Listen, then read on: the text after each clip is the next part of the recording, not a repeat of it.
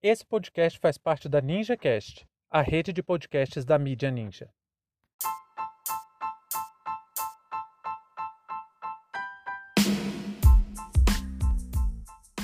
Joe Biden bombardeia a Síria. Sejam bem-vindos e bem-vindas ao seu plantão informativo com análises e opiniões a partir de uma perspectiva histórica. Eu sou Arnaldo de Castro, em conjunto com Brenda Salzman, e hoje é dia 26 de fevereiro de 2021. Para você ter acesso ao nosso conteúdo completo, visite www.historioralpodcast.com.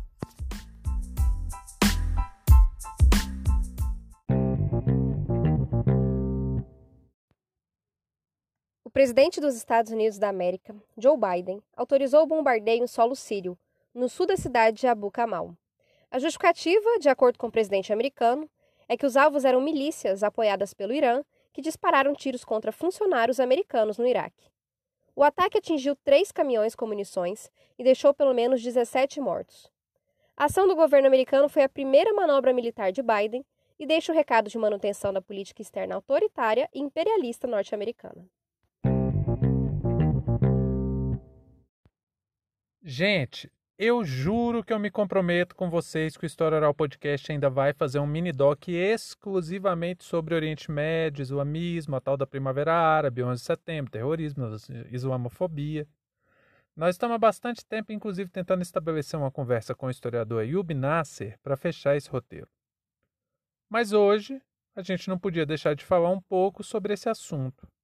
Primeiro, porque as ações americanas ontem contra a Síria demonstra que a política externa americana vai se manter a mesma.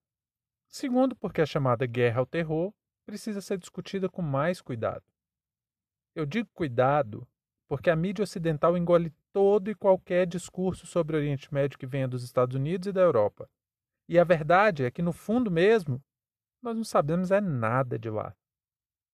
Então, a primeira coisa que eu queria pedir para vocês é que sempre que ouvirem falar qualquer notícia sobre o Oriente Médio, duvidem. Na maior parte das vezes, não é notícia, não é informação, e sim propaganda de guerra. Isso não é um acaso, é um projeto. Tem um grande autor chamado Edward Said, e sua obra mais importante se chama Orientalismo. Eu recomendo muito a leitura desse livro. Ele é um tanto espinhoso e que tem uma ideia central muito interessante.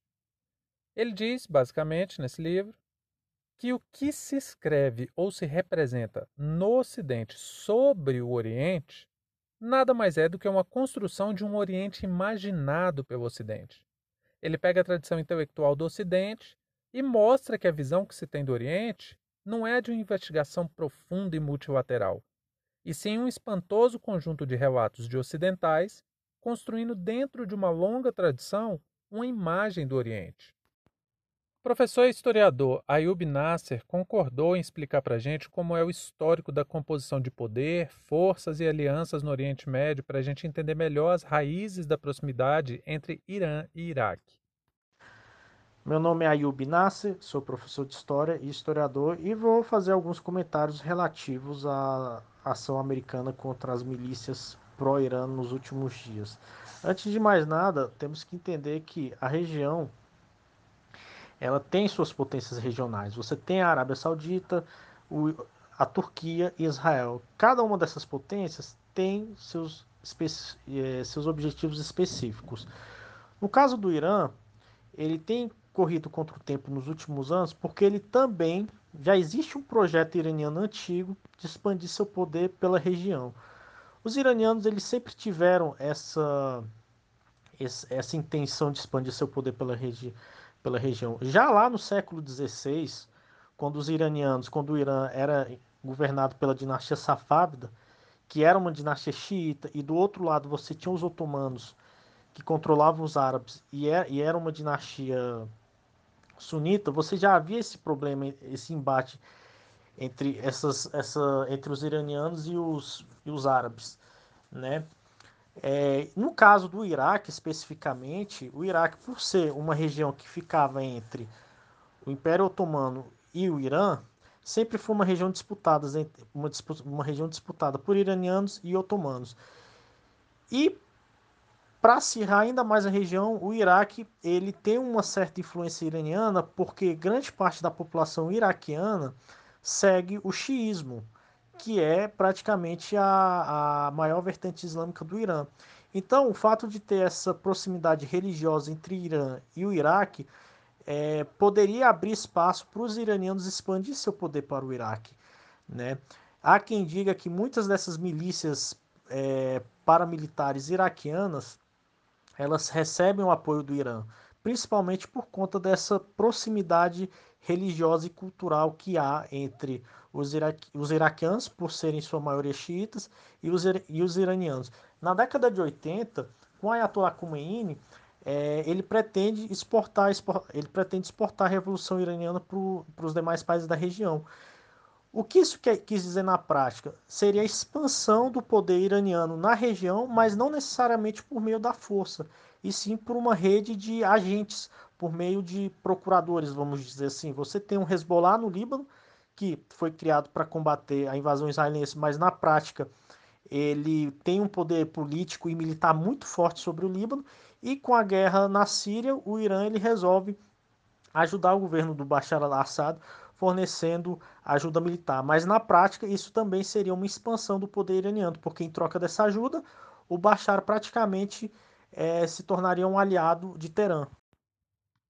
O História Oral Podcast agradece profundamente a participação desse grande amigo e parceiro chamado Ayub Nasser, grande historiador, trazendo aí mais uma contribuição exclusiva para vocês, ouvintes do História Oral Podcast.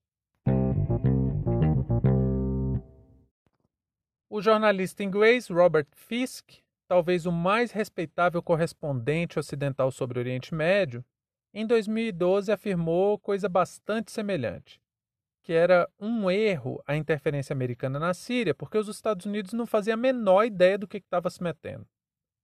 Os resultados das interferências americanas naquela região agravou conflitos e piorou a vida das pessoas, muito diferente do que se prometia. E para piorar, as investidas norte-americanas, ao invés de enfraquecer grupos terroristas e milícias armadas, ao contrário, têm fortalecido esses grupos. Porque além de municiar diversos grupos terroristas e criar outros, como a frente Jabhat al-Nusra, que posteriormente se juntou às fileiras da Al-Qaeda, a ação dos Estados Unidos promove mais conflito e instabilidade política, fortalecendo o ambiente de proliferação de grupos em busca do controle do poder. Biden, com toda a típica arrogância dos imperadores norte-americanos, autorizou um bombardeio contra um grupo que esteve aliado dos Estados Unidos por longos anos. Acham que eu estou mentindo, né? Porque afinal de contas, se acredita que os Estados Unidos é um ferrenho combatente contra terroristas. Isso é um grande engano. Vou resumir um pouco para vocês. Os bombardeios foram feitos contra membros do grupo Hashd al-Shaab, que não é um grupo terrorista, e sim uma coalizão de mais de 40 grupos independentes, que são forças paramilitares, considerados, claro, como terroristas pelo Ocidente, mas que tinham apoio e podemos dizer também que tinham a liderança de Nuri al-Malik, também conhecido como Jawad al-Malik. Ele fazia parte do Dawa, o Partido Islâmico do Iraque, que alcançou o poder com o apoio dos Estados Unidos. Al-Malik foi o primeiro-ministro iraquiano logo depois da queda de Saddam Hussein, até 2014, quando foi pressionado por Barack Obama e acabou entregando o cargo. Ele foi o responsável pela rápida execução de Saddam Hussein, dizendo que as vítimas do regime ditatorial exigiam justiça rápida. Vamos lembrar que esse governo iraquiano teve grande apoio dos Estados Unidos, até mesmo porque al-Malik se comprometeu a diminuir o poder das milícias armadas, precisamente o Rashad al-Shaab. Além disso, o ex-primeiro-ministro iraquiano se comprometeu em fazer uma profunda desbaatificação no Iraque. O Baath iraquiano era o partido de Saddam Hussein. Essa desbaatificação era uma ideológica no Iraque. Com isso, Al-Malik garantiu amplo apoio dos Estados Unidos, mas sua condução da política levou a diversas crises dentro do próprio país. Foi quando os Estados Unidos começaram a se afastar de Al-Malik, principalmente porque ele privilegiava os xiitas. Essa disputa entre xiitas e sunitas tem outras implicações que eu não vou entrar agora, mas é algo que nunca pode sair das análises.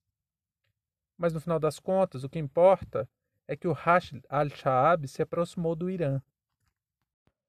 Agora, o que está pegando fogo é que o Iraque tem duas interferências fortes: de um lado, os Estados Unidos, do outro, o Irã. E os dois países têm apoio político dentro do Iraque. Em janeiro, milhares de pessoas foram às ruas gritar contra os Estados Unidos no Iraque quando homenageavam Qassem Soleimani. Ele era o general iraniano que era muito respeitado pelo povo e foi assassinado pelos Estados Unidos. Isso motivou os ataques contra os americanos em solo iraquiano, o que nos leva ao bombardeio de ontem no sul da Síria.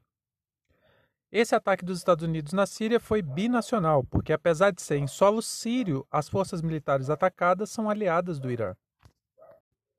Por fim, na minha leitura, tudo isso é mais um capítulo da longa batalha americana por influência na região e para manter o controle sobre o petróleo no Oriente Médio. Esqueçam essa estúpida história dos Estados Unidos querer levar democracia para o mundo, querer defender a democracia. Se fosse esse o objetivo, os Estados Unidos estavam atacando a Arábia Saudita, ou se suicidando. E o grande impasse hoje é o crescimento geopolítico do Irã naquela região. Para atacar o Irã, os Estados Unidos estão recorrendo ao argumento de que lá tem investido muito em programas nucleares. E aí devemos sempre lembrar que a única nação que usou o poder nuclear de forma terrorista, atacando milhares de civis para pressionar a rendição de um governo, foi precisamente os Estados Unidos da América. Enfim, a hipocrisia. Fim de papo.